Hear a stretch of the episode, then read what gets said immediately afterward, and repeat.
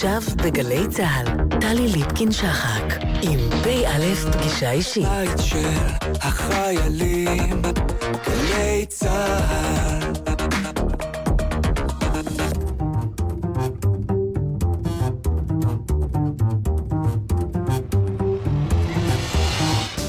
כמה דברים שאתם צריכים לדעת על תת-אלוף אבשלום עמוסי.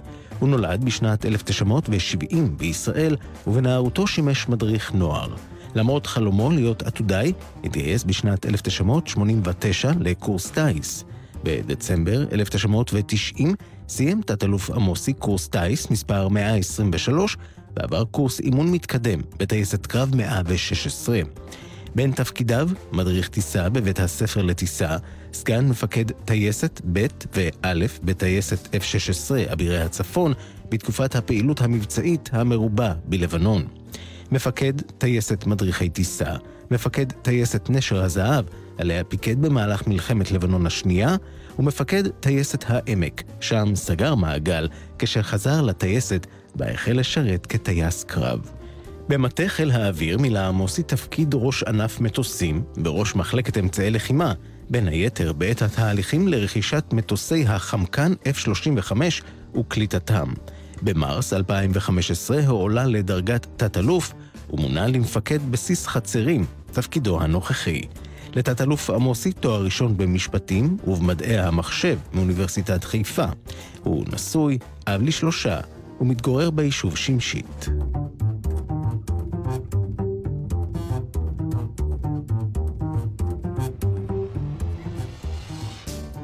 פגישה אישית, תת-אלוף אבשלום עמוסי, מפקד בסיס חצרים, שלום לך.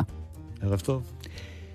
ממש לפני אה, זמן קצר אה, עמדו על מגרש המסדרים בבסיס חצרים בוגרי קורס טיס 175, ואתה בוגר איזה קורס? אני בוגר קורס 123. תעשה לי חשבון. סיימתי קורס טיס לפני 27 שנים. שמאז עברו 52 קורסים. עבר די מהר. ודי הרבה קורסים. עבר די מהר, די הרבה קורסים. זה אירוע מאוד מרגש, מסדר כנפיים. אתה כל פעם מתרגש מחדש, עומד ורואה אותם, אתה מריץ לך אחורה את מה שעברת, ותמיד מחבר את החוט. בין המקום שלך, שעמדת שם על מגרש המסדרים, לבין הבוגרים עכשיו. והקורס השתנה. הוא היה שנתיים, הוא נהיה שלוש שנים, המטוסים קצת השתנו. אבל האנשים הם אותם אנשים מעולים. ואתה מתרגש יחד איתם מאוד, רואה את המסע הארוך שהם עברו קדימה, ומתרגש קצת יותר, כי היום אתה יודע להגיד עוד איזה מסע מצפה להם, ומה עתיד לבוא להם, ולאיזה חיל האוויר הם מצטרפים, ומה גדולה ההשפעה שלהם על חיל האוויר. אירוע מאוד מאוד מיוחד. כמה מאבשלום עמוסי, שעמד על המגרש, חווה את uh, קורס הטיס שלו, לקחת איתך לתפקידים שבהם יכולת להשפיע על איך שהקורס נראה היום?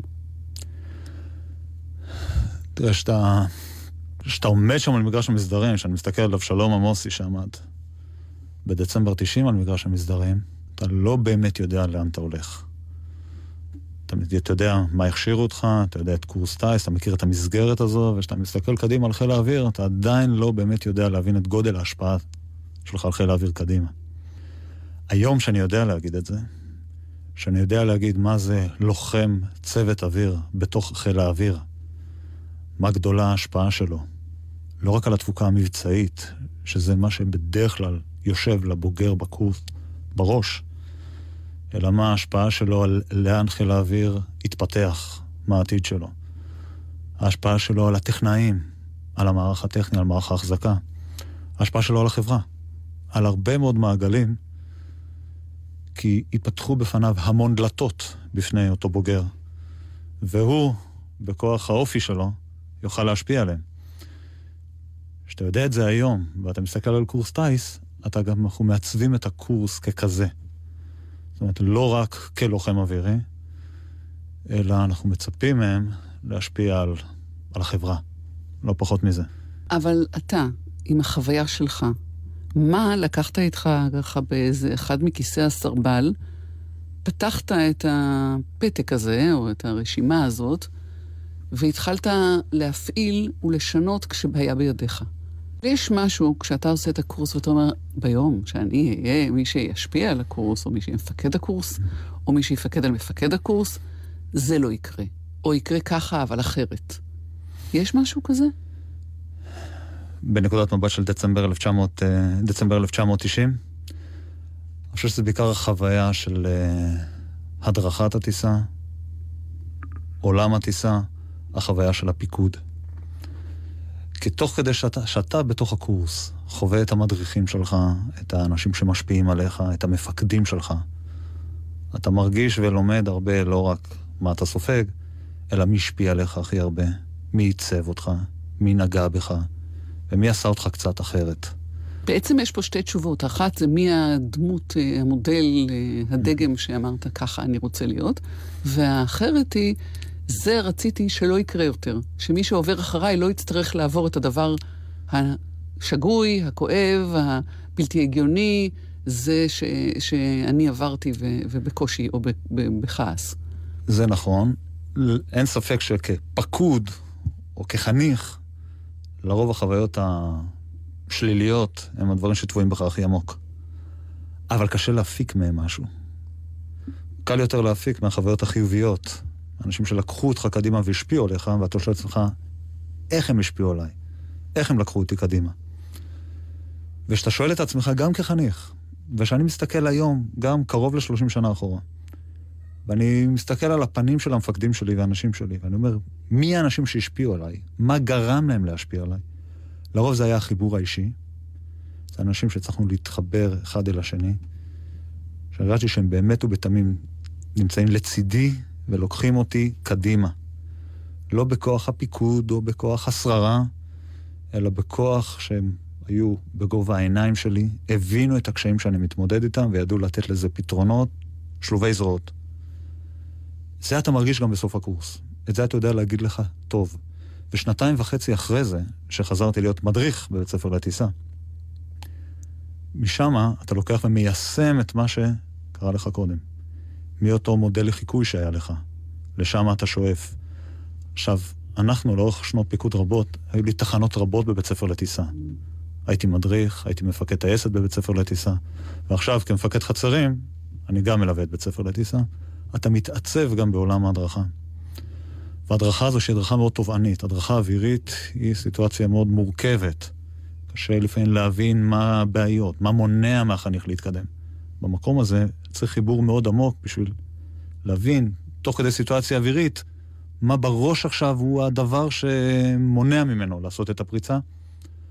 זה גורם לך כל הזמן לשאוף קדימה, להשתפר, משלב לשלב, והיום אני חושב שבית ספר לטיסה, כבית ספר, לקח את זה למקומות הרבה יותר מתקדמים. לא רק בזכות האנשים וההדרכה והחניכה והפיקוד, גם הרבה, באמצעות הרבה מאוד אמצעים אחרים שעוזרים לנו, טכנולוגיים שעוזרים לנו לעשות את זה טוב יותר.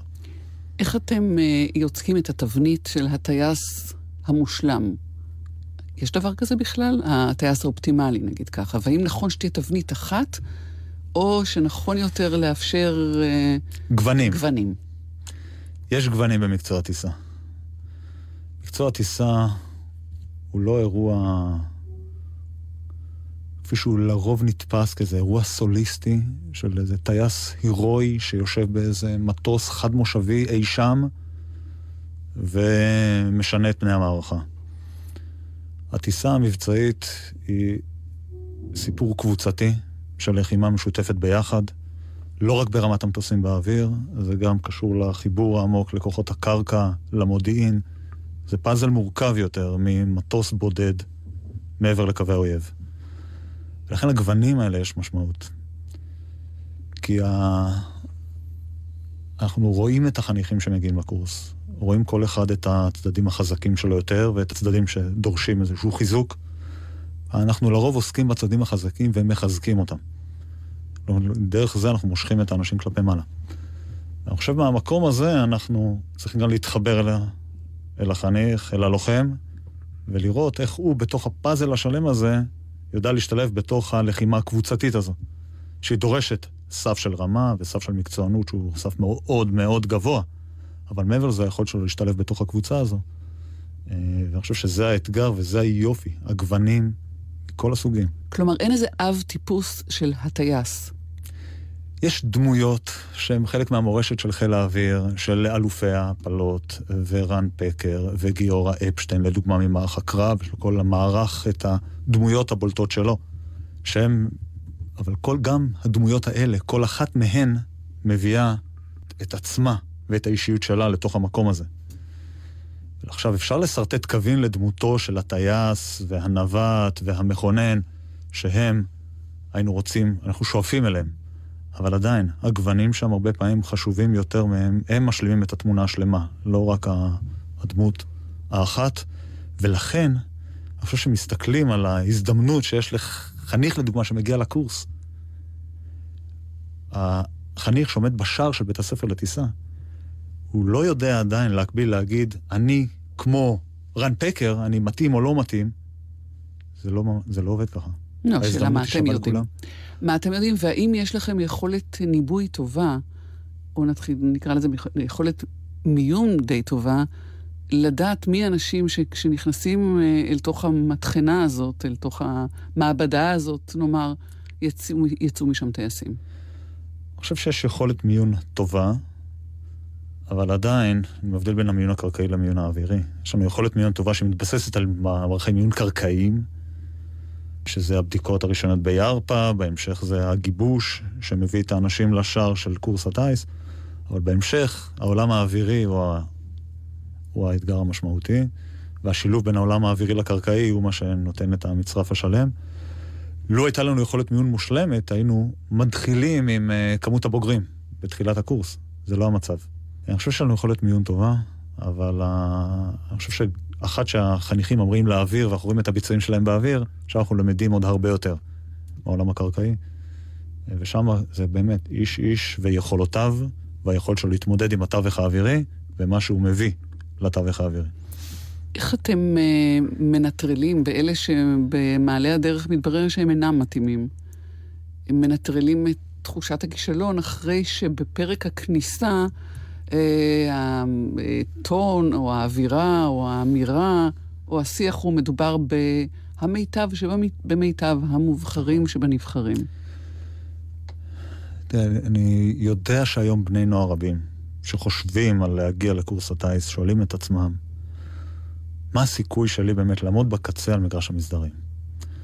והאם זה סיכון שאני, נכון שאני אקח אותו, אל מול אלטרנטיבות אחרות שצבא הגנה לישראל יודע להציע היום?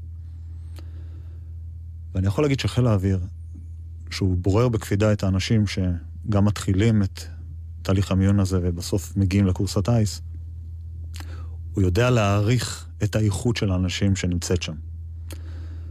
והמחויבות של חיל האוויר, בין אם זה גברים ובין אם זה נשים, לאותו חניך, שגם לו יימצא כלא מתאים מספיק בקורס, ויוחלט להפסיק את ההשתתפות שלו בקורס, ידע אותו חניך שהוא יגיע לתפקידים מאוד משמעותיים בתוך חיל האוויר.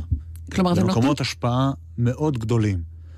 ואני חושב שאותו חניך שיש לו את אותו חלום להיות טייס, להיות נווט, להיות מכונן בחיל האוויר הישראלי, ידע שגם לו החלום הזה לא יתממש בקצה, מובטח לו שהוא ימצא את עצמו במקום מאוד משמעותי, מאוד משפיע, בתוך חיל האוויר. ואני חושב שזה משכך במעט את אותו אה, תחושת אכזבה שמלווה את החניכים שמופסקת השתתפותם. נעשה אתנחתא, תת-אלוף עמוסי. ביקשת את שמיים אה, בוערים. ראשית שיר יפהפה. וכשמסתכל על הזמרים, אז יעל הוא גם גדל בשיכוני חיל האוויר. גם שניהם נפגשו יחדיו בפנימייה, והבן שלי אה, עושה היום, הבן הבכור עושה שנת שירות בפנימייה. לכן יש פה איזה חיבור קצת יותר אישי לשיר הזה מעבר ליופי שלו. נשמע ונחזור.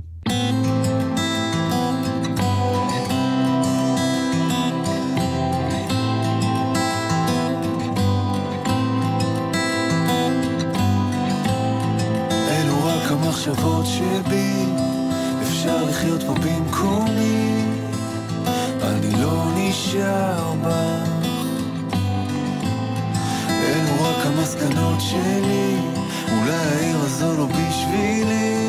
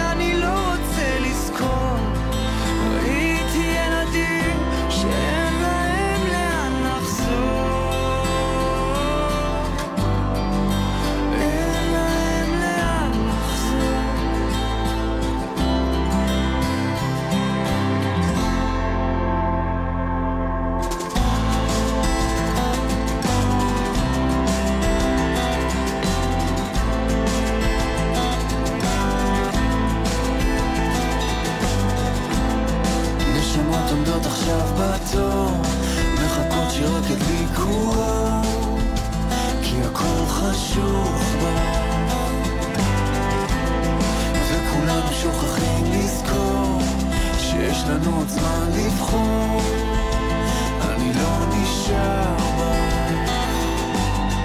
מחפש רגעים שלא יהיו תמונות, העולם הזה הפסיק לחיות, אני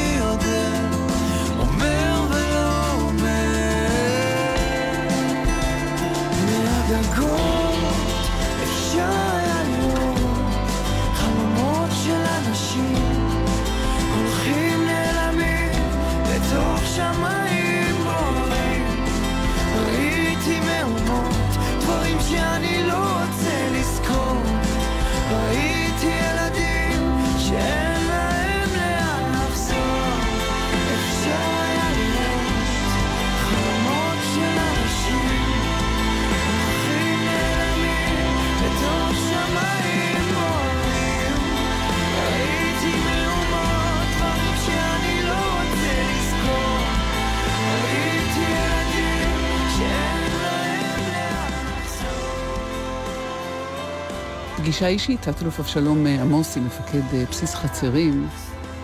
אתה בכלל לא חשבת להיות טייס, זאת לא הייתה התוכנית שלך. אני, אם אני אנחש, אני חושב שאני מייצג את המתגייס הממוצע לקורס טיס. אני לא חשבתי על להיות אה, טייס.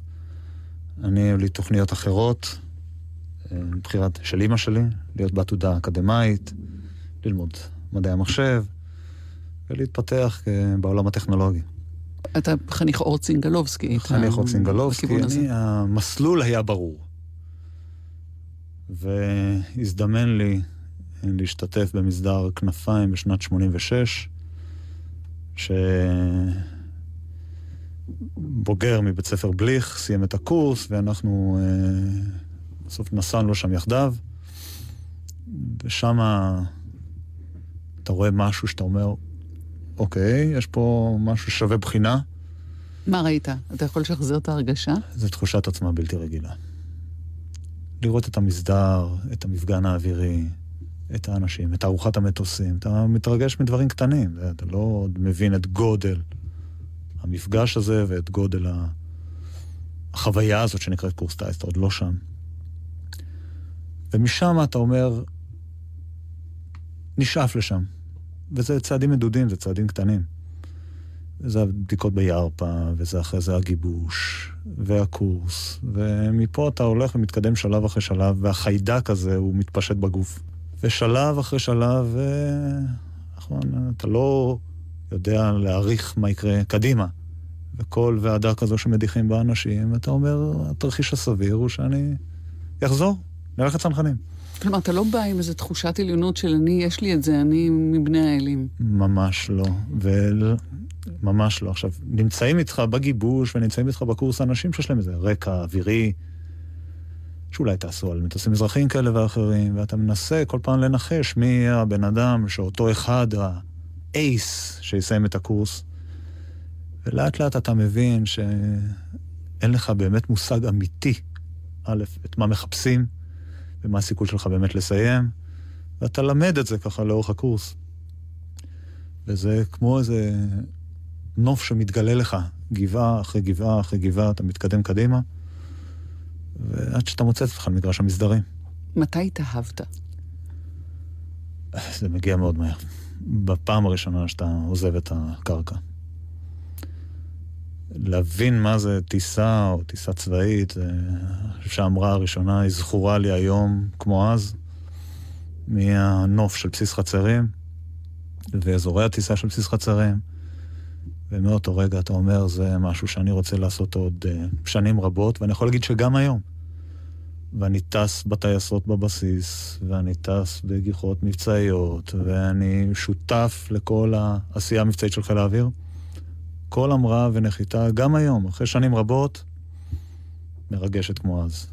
מתי פחדת? קשה להגיד שפחדתי בעולם, בטיסה האווירית, בעולם האווירי, החשש הוא, הוא מכישלון אישי, שם הוא נמצא, או החשש הוא מאי הצלחה. ומלא לעמוד בציפיות, מלא להצליח.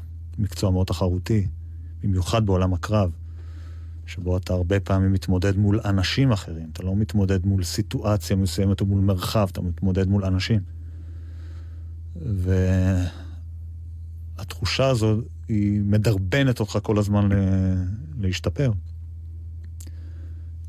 וזה החשש העיקרי. החשש העיקרי הוא מלא לעמוד בציפיות, מלא להצליח במקומות האלה. אבל מתי פחדת? מתי הכלי הזה שאתה אוהב כל כך היה קצת אה, מאיים או חששת שיבגוד בך? כשאתה צובר ותק לאורך שנים, אתה חווה מאירועים שמותחים אותך קצת לקצה. בין אם זה אה, מזג אוויר, בין אם זה סיטואציות מבצעיות אה, למיניהם, בין אם זה דברים שחשבת ששולט בהם, אבל בפועל לא. וכל אירוע כזה הוא מלמד אותך הרבה פעמים, הוא מעמיק את תחושת הצניעות. וגם כשאתה צובר ניסיון וצובר ביטחון, הדרך להאריך חיים במקצוע שנקרא טיסה מבצעית הוא כל הזמן אה, להיות דרוך ולהבין שאומנם אנחנו שולטים על הרבה מאוד דברים, אבל יש גם עולם מסוים שאנחנו קצת פחות שולטים בו. וזה מייצר לך איזו מידה של זהירות אה, בטיסה עצמה, בחשש שלך מדברים שנמצאים מסביבך, מדברים שאתה עתיד לפגוש. זה המתכון לאריכות ימים, החשש הזה שתופתע. והידיעה שגם אם תחשוב שלא... ההפתעה היא חלק, מרכיב קבוע. בטיסה הזו. לכן זה לא תמיד תלוי בך, אז בכל זאת פעם שהרגשת שאתה מאבד את, ה, את השליטה על, על הכלי ועל, ולכן על מה שקורה? זכורה לי טיסה שהיינו קרובים למגבלת הדלק, שכבר אה, בסיטואציה שבה המראנו למשימה, ובה כבר הדלק התחיל להיות בכמות נמוכה מדי, השתלב מזה מזג אוויר שנכנס, שהקשה קצת על הנחיתה.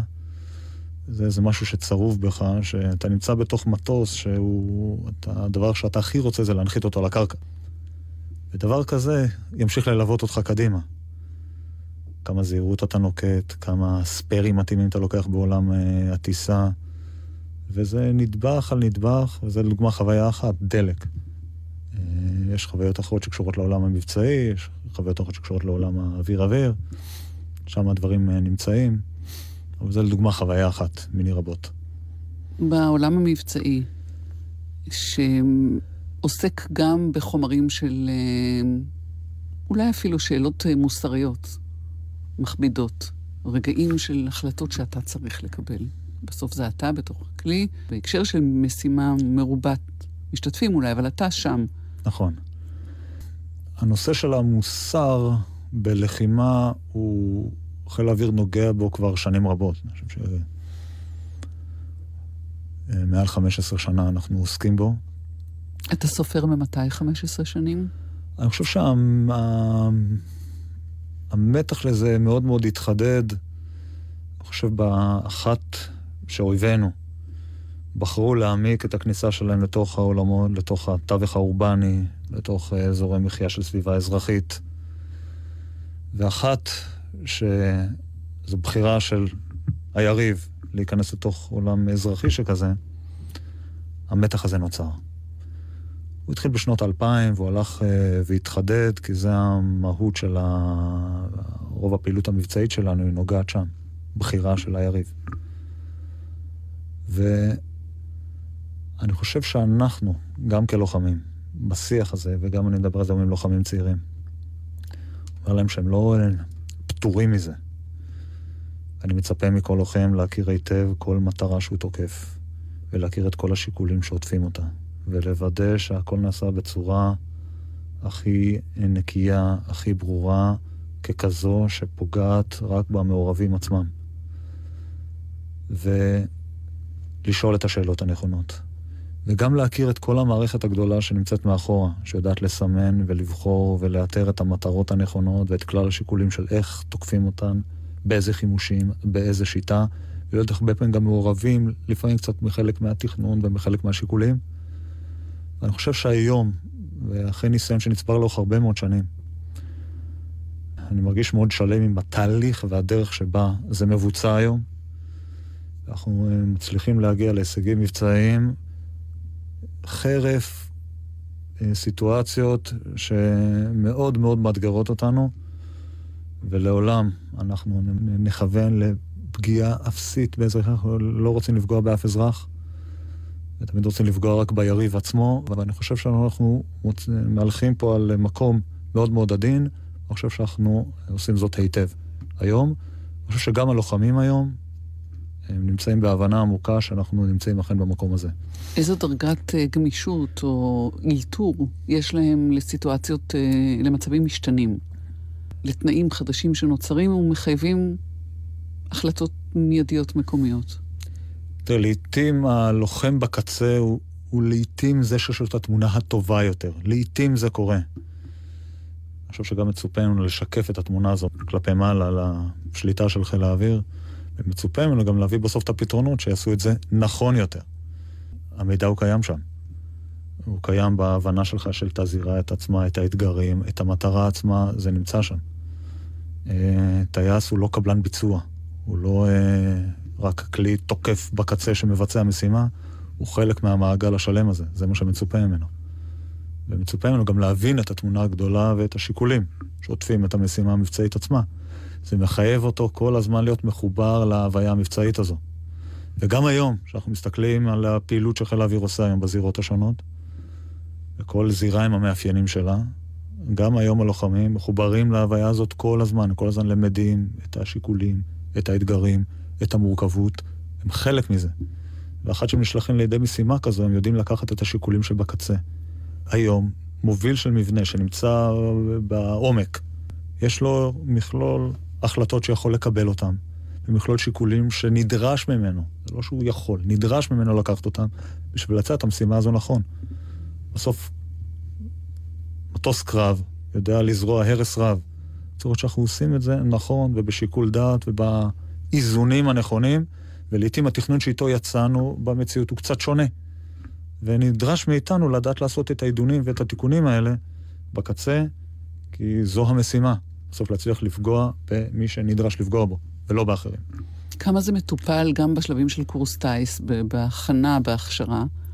אה, כמה מטופלת היכולת הזאת?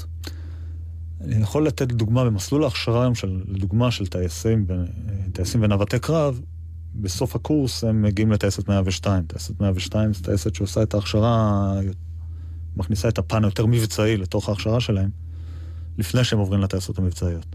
התחום הזה מטופל שם היטב.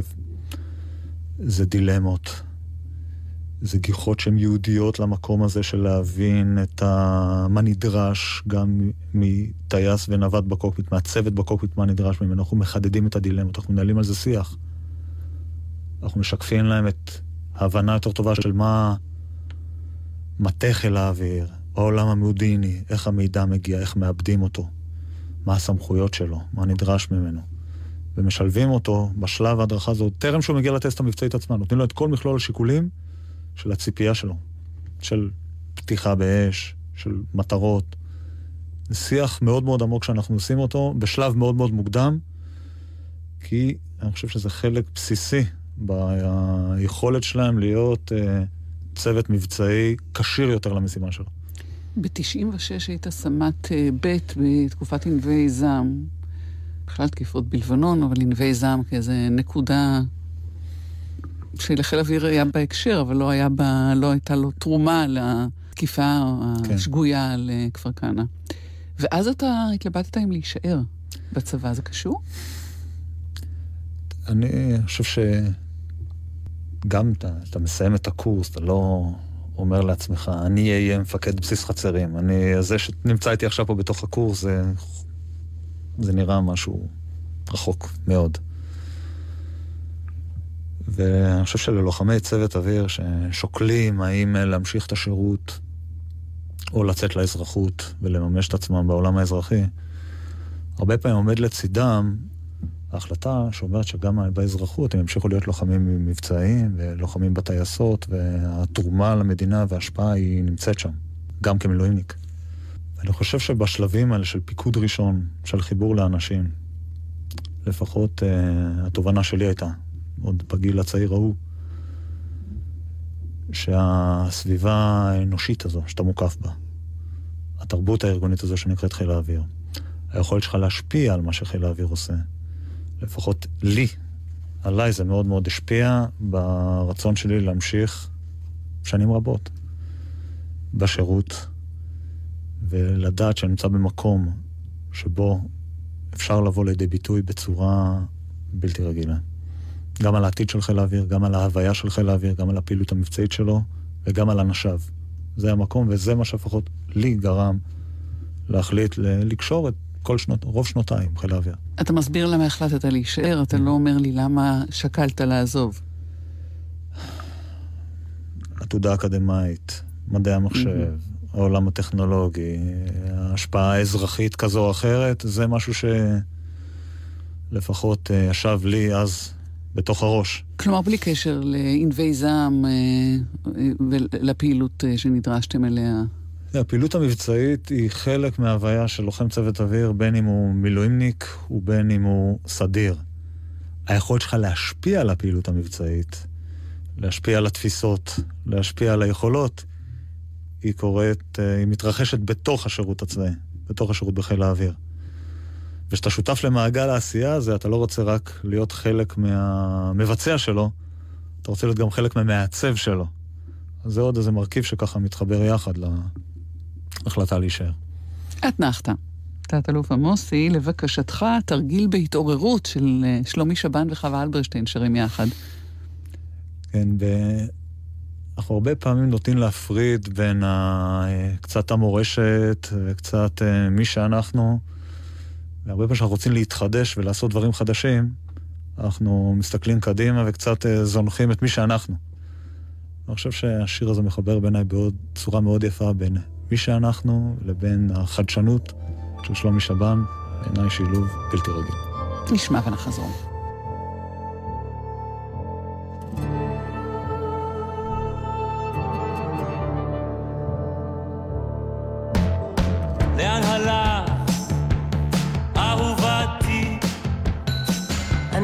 ממש לידך. איפה האימא? האימא שלי? אתה מזמן לבדך. מה עם השמש, הטוב והרע? שקע כמו שזרח. אם כך ספרי לי, ספרי לי אם כך. הכל סופר ונשמר, תויק ודווח.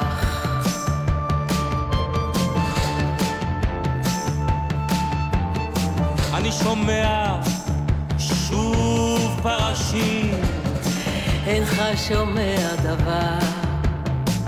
וריח מר עולה מן הרעשים.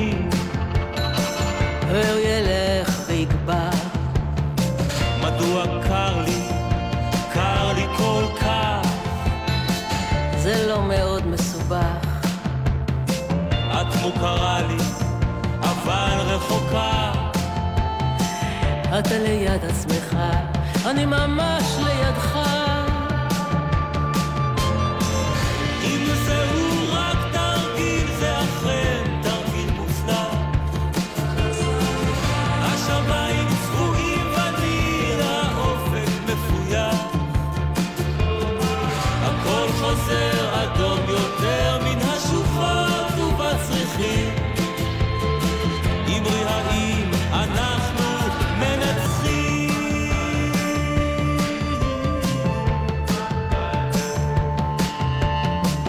מתי בדיוק כל זה מתרחש? בזמן שכתבתם שירים, ומה איתה, אם כבר מדברים? נותרו למי שזוכרים.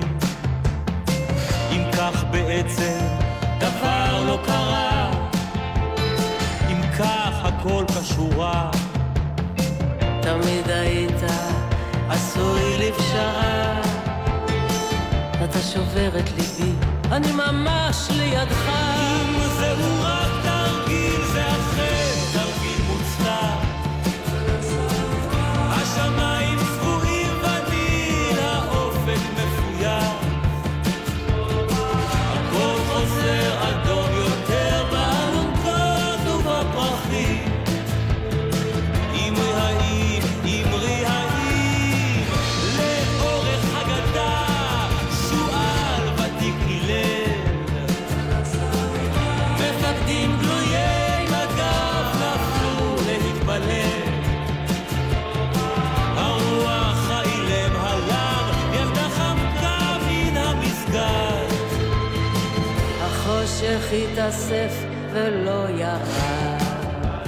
פגישה אישית, תת-אלוף אבשלום עמוסי, מפקד אה, בסיס חצרים, עצרנו בהחלטה שלך להמשיך ולהשפיע. בתקופה ששקלת, תקופה של, אה, של הפעילות אה, בדרום לבנון. נכון. ואז, בזמן שהשמענו את השיר, סיפרת לי משהו. כן, חזרתי אחורה למאי 2000. חושב שהתקופה של התקיפות ברצועת הביטחון, התקופה של נוכחות צה"ל בדרום לבנון, היא תקופה שלפחות היא התקופה שעיצבה אותי הרבה, בהרבה ממדים שלה בתפיסה המבצעית. הגיחה אחת זכורה לי מאוד, זה הגיחה בבוקר של היציאה שלנו מדרום לבנון. גיחה שהתחילה בזריחה, ובזוג אה, מטוסי F-16 מסתובבים כמענה לתגובה ליציאה של כוחות צה"ל מלבנון, ממש עד שנסגר השער ואז חזרנו לנחיתה. וזה, אתה מבין שמתחתיך מסתיים פרק בנוכחות של צה"ל בדרום לבנון. וזה הרבה פעמים מהאוויר, הרבה פעמים אנחנו נתפס שאנחנו קצת אולי מנותקים ולא חווים את מה שקורה על הקרקע.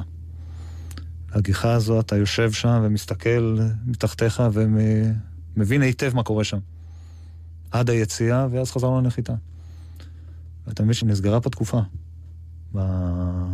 בנוכחות שלנו שם, ועכשיו שהרבה שנים אחרי שהזירה השתנתה כבר מאוד, אז ככה תמונות כאלה גם זו תמונה אחת שמלווה אותך. היית ממש בתפקידך הקודם אה, רמ"ח אמל"ח בחיל האוויר, ראש מחלקת אמצעי לחימה. ובעצם באמצעי לחימה אתה עוסק אה, כל ימיך בצה"ל, בחיל האוויר, מפני שגם אנשים הם אמצעי לחימה. אז מה יותר מעצב את חיל האוויר? רמ"ח אמל"ח או מפקד אה, בסיס חצרים האחראי על הכשרת הטייסים? זו שאלה קלה. אין ספק שאנשים הם מה שעושה את חיל האוויר ומה שמשפיע עליו בצורה המשמעותית ביותר. אני חושב שהייחודיות של התפקיד באמל"ח זה באמת הזדמנות להשפיע שנים רבות, וזכיתי להיות שותף, לדוגמה, לתהליך הרכש של F-35. F-35 בחיל האוויר הוא חושב שאחד הדברים שבשנים הקרובות הוא המשפיע העיקרי על יכולות חיל האוויר. אתה מניח בצד את המחלוקות, או את ההתלבטויות, או את החריקות סביב אה, גם ההחלטה וגם הקליטה. כל החלטה של עסקה גדולה כל כך, של רכש, של טייסת קרב, מלוות uh, תמיד התלבטויות. וגם אנחנו, שבסוף הנחנו את ההחלטה על שולחן הממשלה לבסוף, בחנו את חלופות נוספות, בחנו F-16, ובחנו רכב טייסט F-15, ובחנו גם את ה-F-35. ואני חושב שבחרנו נכון, לא רק כי הייתי מעורב בהחלטה הזאת, אני חושב שהיום, שיש לנו מערך מבצעי של F-35 במזרח התיכון, ואתה רואה את היכולות שה-F-35 מביא, מביא לא מאיזה מצגת או מהתנסות של אחרים, מהתנסות שלנו, אתה מבין את גודל ההשפעה של מערך כזה על חיל האוויר. אם ננסה להקביל את זה קצת, אז אם ככה נדמה את זה לשולחן שחמט, ה-F-35 הוא כלי אחר לגמרי. הוא כלי אחר שמאפשר לנו לעשות דברים אחרים. ואז, את קבלת ההחלטה בשנת 2010, הערכנו, ניסינו להבין הכי טוב שאנחנו יודעים מה הוא ידע להביא. היום זה כבר מוחשי. ואתה רואה, וההשפעה שלו היא רק בתחילת הדרך, ההשפעה שלו תימשך שנים קדימה. אבל אני חושב שמסתכלים על אמל"ח, אז הנה זה, לדוגמה, פרויקט שישנה את פניו של חיל האוויר. אבל זה בדיוק העניין של השחמט והתכנונים אה, כמה מהלכים קדימה. עד שעסקה כזאת מתגבשת ומתממשת ומוטמעת, האיומים משתנים, הזירה משתנה, המענים של uh, הצד השני אולי נכון, כבר משתנים. נכון. חיל האוויר היום טסים מטוסי F-15 שהם בני 40 שנה. בחיל האוויר טסים המטוסי F-16, גם מטוסים ותיקים שטסים 30 שנים. עכשיו, אתה יכול לשאול את עצמך, המטוסים האלה עוד הוצבו עוד טרם לכך. מה הרלוונטיות שלהם? עולם מטוסי הקרב, לדוגמה, עולם המטוסים בכלל הוא עולם שהוא מאוד מאוד דינמי, הוא מתפתח כל הזמן. למטוס יש נקודת פתיחה עם יכולות מסוימות, והוא ימשיך להתפתח כל חייו. אני חושב שגם F-35, שלרוב זה סדר גודל של עשור מהחלטה עד שמבשילה יכולת, בדרך הוא עוד ישתנה ויתפתח, ואני, ה-F-35 של היום, הוא ישתנה עוד שנתיים, עוד שלוש, והוא יראה שונה עוד 30 ו-40 שנה. אותו מטוס. לכן להחלטה הזאת זה לא... זו החלטה שאתה מתקבל, והיא זו... זה המטוס. מטוס זה יצור חי ונושם ומתפתח. אני חושב שנקודת הפתיחה של הפלטפורמה הזו היא נקודת פתיחה אחרת. והעתיד שלה עוד לפניה, קדימה. עכשיו, זה לא רק F-35. כל מטוסי חיל האוויר, ממטוסי התובלה, המסוקים והקרב, משתנים כל הזמן ומותאמים לזירה עצמה. אני חושב שזה חלק מ... זה צו השעה. העולם הטכנולוגי משפיע עלינו מאוד. מאוד. וקצב השינויים הטכנולוגיים, שאנחנו עדים בו, עדים אליו כאזרחים, אנחנו רואים את זה גם בזירה מסביבנו. הוא מלווה את כולם. יש איזה מיני מרוץ חימוש כזה. היריב שקולט יכולות, חיל האוויר שמפתח יכולות. לשמחתי אני יכול להגיד שהקצב ההתחדשות שלנו, הוא, אנחנו שומרים אותו במאזן חיובי מעל אויבינו.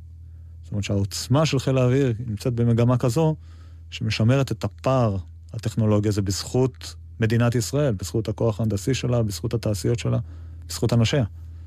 אבל לכן, F-35 של נקודת ההחלטה, הוא מתממש עכשיו, הוא יהיה שונה של מה שיהיה עוד אה, עשר שנים ועוד חמש עשרה ועוד עשרים שנה. בהינתן אה, אופי הזירות הלחימה, בימים שבהם אנחנו פועלים יותר מול ארגונים חוץ-מדינתיים, חיל האוויר יכול להכריע מערכה?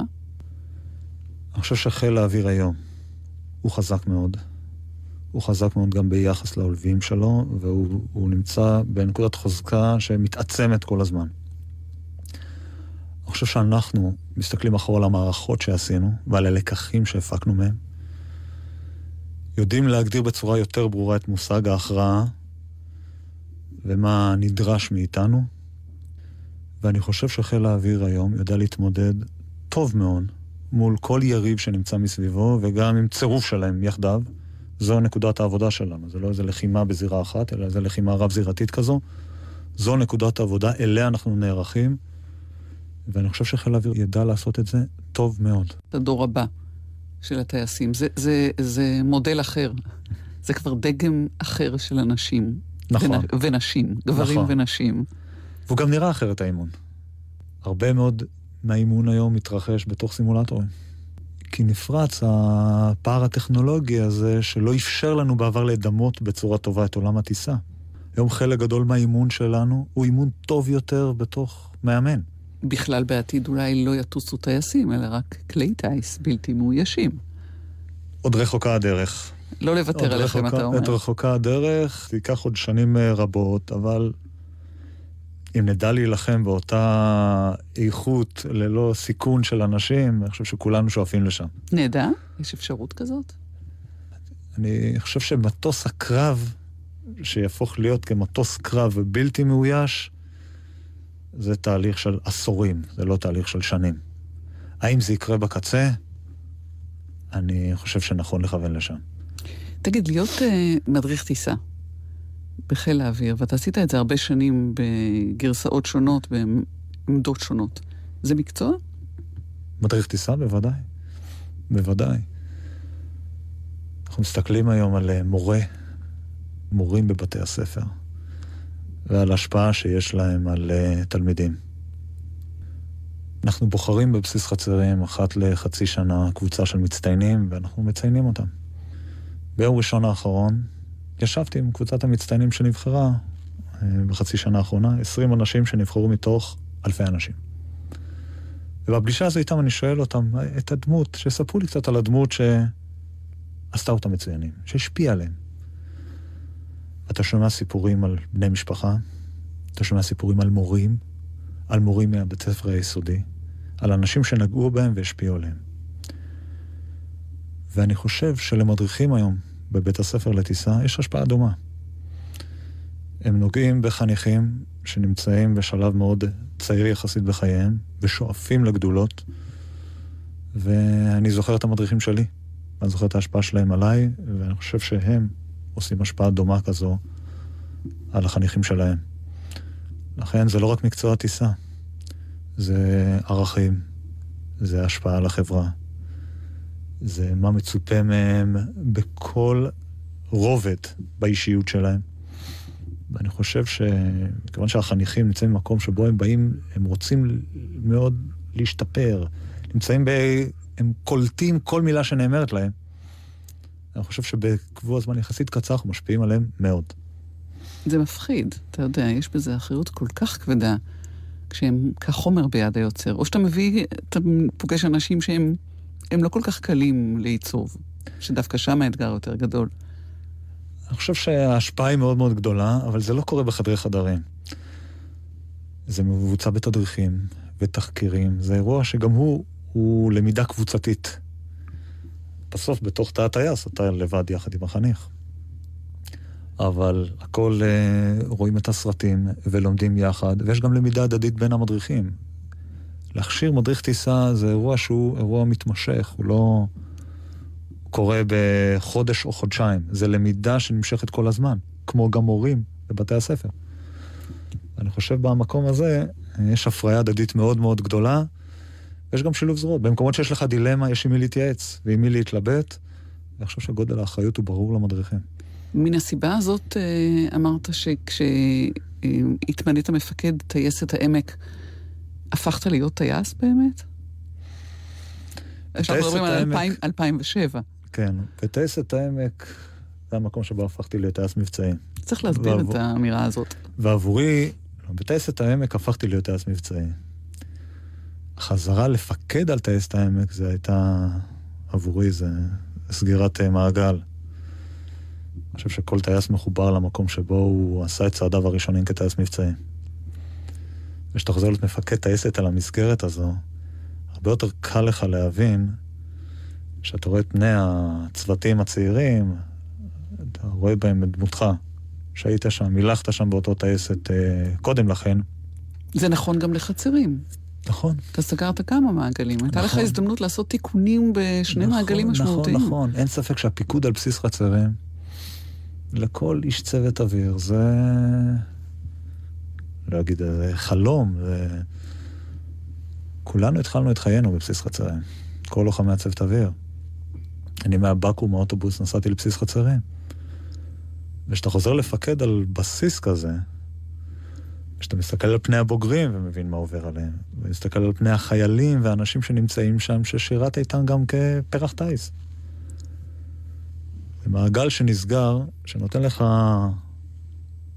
אני חושב שמאפשר לך לעשות תפקיד בצורה שלמה יותר.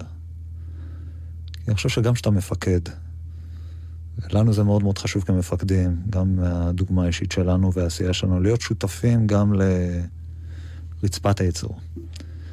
ושאתה גדל דרך המקום הזה, ובסוף מבשיל להיות מפקד של הבסיס המופלא הזה, אני חושב שזה...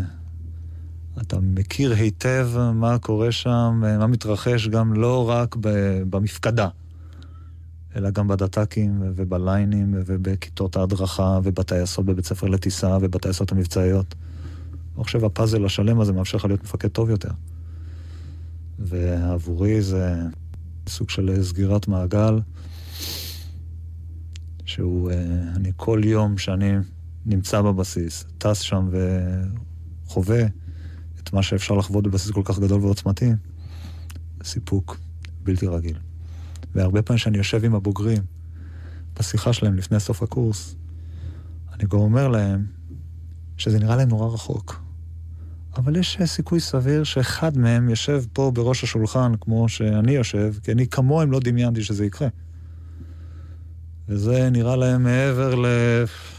ב... ביקום אחר, המחשבה הזאת, אבל הם יגיעו לשם. איזו עצה אחת היית נותן למי שמכוון לשם כדי להגיע? שאנחנו אנשים מאוד מקצועיים ולוחמים והתווך האווירי הוא הראשית החשיבה שלנו, אבל בסוף שיראו את האנשים מסביבם, שנמצאים איתם. אותם לוחמים שמסיימים את הקורס, שצועדים אל המטוס ויראו את הטכנאים בדת"ק ואת המש"קיות באגף טיסה והאנשים שנמצאים ויזכרו שהאנשים האלה שעוטפים אותם מסביבם הם העילוי שלהם בסוף בשמיים וידעו שהסיפוק הכי גדול שהם ישאבו מהשנים האלה קדימה, מעבר להצלחה האישית שלהם, המקומית, זה היכולת שלהם לגעת באנשים שסובבים אותם. ובסוף, הסיפור האנושי הוא בעיניי הסיפור של חיל האוויר.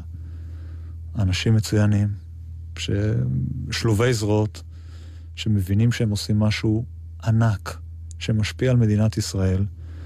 כשאנחנו נכנסים עכשיו לשנתה ה-70 של מדינת ישראל, ואני מסתכל על מקומו של בסיס חצרים בהשפעה שלו על הביטחון הלאומי כולו, ואני רואה את הפנים של האנשים שמביאים בעשייתם את הביטחון הזה, משם אני שואב את הסיפוק הכי גדול. וזה הרבה פעמים מה שאני מאחל גם לאנשים בוגרי הקורס, שיזכרו שזה העיקר. כי הרבה פעמים עסוקים בעולם מקצועי, אבל האנשים שעוטפים אותם, הם הסיפור הגדול. תת-אלוף אבשלום עמוסי, מפקד אה, בסיס חצרים. ביקשת, ועם זה ניפרד, השיר לסרדין, שהוא השיר החביב על ילדיך. חזרנו למשפחה. ביקשתי מהילדים לבחור שיר, הם בחרו שיר קופצני ושמח צרפתי, שהם מחוברים אליו מאוד. וכל פעם שהשיר הזה מתנגן אצלנו בבית, יש מסיבה. אז אי אפשר בלי לסיים ולשמח את הילדים, שהם בסוף אהוביי. תודה לך על השיחה הזאת, נגיד שוב. נגיד תודה לנחום וולברג שערך איתי והפיק את המשדר הזה, ולמור הרטוב על הביצוע הטכני, וכמובן לכם שהאזנתם. אני טלי ליפקין שחק, היו שלום.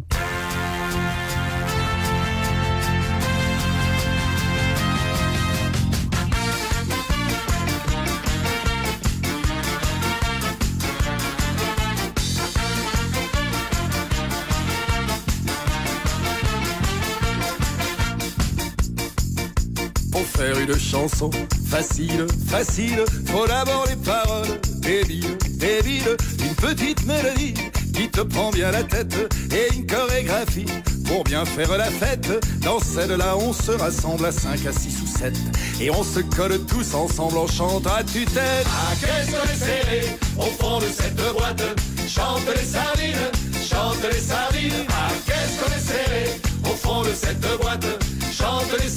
entre l'huile et les aromates. Ah, qu'est-ce qu'on est serré au fond de cette boîte. Chante les sardines, chante les sardines. Ah, qu'est-ce qu'on est serré au fond de cette boîte. Chante les sardines entre l'huile et les aromates. Bien sûr que c'est vraiment facile, facile, c'est même complètement débile, débile. C'est pas fait pour penser, c'est fait pour faire la fête, c'est fait pour se toucher, se frotter les arêtes. Alors on se rassemble à 5, à 6 ou 7, et puis on saute ensemble en chantant à tue-tête. Ah, qu'est-ce qu'on est serré au fond de cette boîte Chante les sardines, chante les sardines. Ah, qu'est-ce qu'on est au fond de cette boîte Chante les sardines entre lui et les aromates. Ah, qu'est-ce qu'on est serré au fond de cette boîte Chante les sardines, chante les sardines. Ah, qu'est-ce qu'on est serré au fond de cette boîte. Chante les sardines entre l'huile et les aromates. Et puis, pour respirer un petit peu, on s'écarte en se tenant la main. Et puis, pour être encore plus heureux, on fait la la la en chantant mon refrain.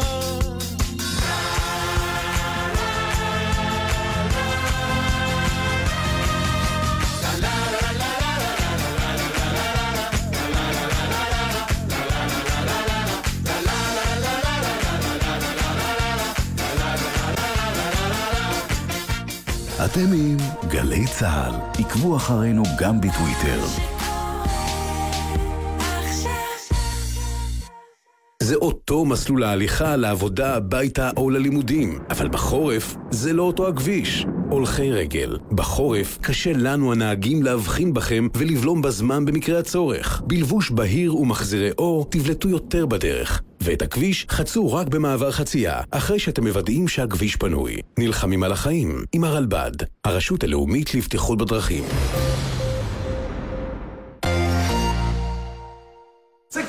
גדול עליי התקווה 6 מארחים את Infected Mushroom והזמרת הג'מייקנית ג'ה 9. מופע מיוחד עם ה mixtape החדש קינגסטון תל אביב ועם כל הלהיטים הגדולים. במסגרת פסטיבל גולדסטאר Sound System. הלילה ב-10, בהאנגר 11 בתל אביב ובשידור חי בגלי צה"ל. אזהרה, בכל יום חמישי בשתיים אתם עומדים להיכנס לשטח אש. שטח אש, תוכנית שבועית חדשה עם מה שקרה השבוע בצבא. חמישי, שתיים בצהריים, גלי צה"ל. היא אמרה לי, תראה, החיים די קלים. מוניקה סקס ואיפה הילד בערב שכולו רוק ישראלי.